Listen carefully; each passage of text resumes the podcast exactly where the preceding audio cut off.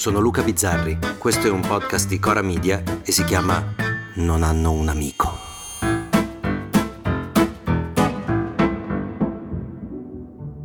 Sentite questa introduzione che sto per fare, ascoltatela bene, poi ditemi se oggi non potremmo finire qui, chiudere in anticipo. Allora, l'introduzione è questa. L'altro giorno ero lì su Twitter che discutevo con il ministro della difesa. Eh sì, avete capito bene, è il 2023, alle porte dell'Europa c'è una guerra in corso, alla quale indirettamente stiamo partecipando anche noi, e Luca Bizzarri, comico da strapazzo, può cominciare un episodio dicendo Sinceramente, l'altro giorno ero lì su Twitter che discutevo col ministro della difesa. Ma com'è possibile? Eppure questa frase è drammaticamente vera, ma non solo, sono anche vere. L'altro giorno ero lì su Twitter e discutevo col vicepresidente del Senato, o l'altro giorno ero su Twitter che litigavo con un membro del Copasir, l'organo di controllo dei servizi segreti. Sono tutte frasi vere. In un paese normale credo che non sarebbe possibile, ma andiamo avanti. Il ministro della difesa discuteva con me perché in un tweet precedente aveva denunciato l'esistenza di un profilo parodia un profilo che finge di essere il suo, con la stessa foto ma con scritto grande parodia, chiedendo di chiuderlo o di limitarlo, non si capisce bene come. Perché il profilo parodia sparava cazzate a raffica e gli utenti credevano che a sparare cazzate fosse lui. Poi ci ho detto oggi mi trovo particolarmente nervoso perché questo paese ha raggiunto oggi un nuovo livello che io non pensavo raggiungesse. Vabbè, ognuno ha gli utenti che si merita. Devo dire che a volte ci casco anch'io, non con Crosetto, eh. c'è un profilo parodia di Lollo Brigida che scrive delle minchiate che si discostano così poco da quelle dell'originale che a volte ci casco anch'io. Crosetto però dice basta, questa cosa deve finire, senza porsi il tema principale. Ma se la gente prende per mie le cazzate di qualcun altro, non è che magari siano quantomeno verosimili, non è che forse dovrei essere io per primo a cambiare il modo di stare sui social, oppure decisione gravissima per un politico italiano, non è che non dovrei starci proprio sui social. E invece molti, quasi tutti i politici, sono convinti che scrivere delle frasette sui social faccia parte del loro lavoro.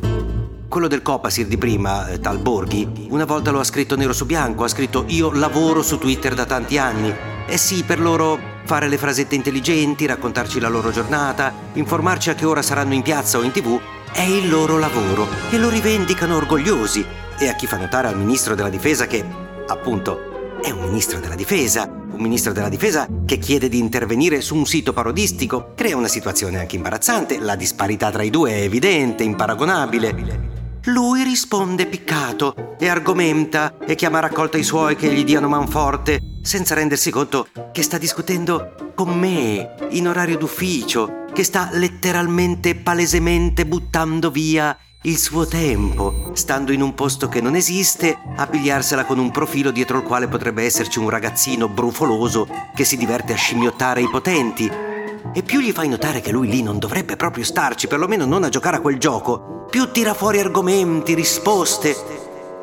E io adesso mi piglierò anche gli insulti, ma a me Crosetto non mi sembra neppure tra i peggiori. Si potrà essere o meno d'accordo con quel che pensa o quel che fa, ma non mi pare un cretino. Almeno non riuscirebbe mai a mettere una tragedia successa in Emilia con una semifinale di Champions nello stesso tweet, come ha fatto l'altro genio, Salvini, che ha twittato il suo dolore per l'alluvione, aggiungendo che pure il Milan però ha giocato male, eh in una figura di merda. Una figura di merda che dà un colpo di spugna a tutte le figure di merda, ma non di Salvini, di tutti noi, della storia, che ti fa chiedere in che condizioni psicofisiche sia quell'uomo per non capire quel che ti può succedere dopo un tweet del genere. Tweet giustificato solo dal fatto che i social hanno fatto un po' diventare tutto uguale. Le tragedie vere hanno lo stesso spazio, gli stessi toni delle cazzate. La discussione sull'aborto si confonde con quella sulle maglie della Juve, che si confonde con quella sui vaccini, che confina con quella su Zelensky.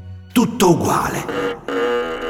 E così il ministro diventa uguale al senatore e il comico diventa uguale al ministro e nessuno ha più un ruolo perché tutti li hanno tutti.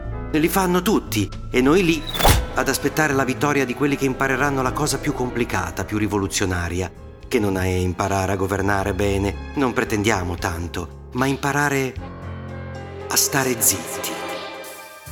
Chissà se qualcuno ci arriverà, prima o poi.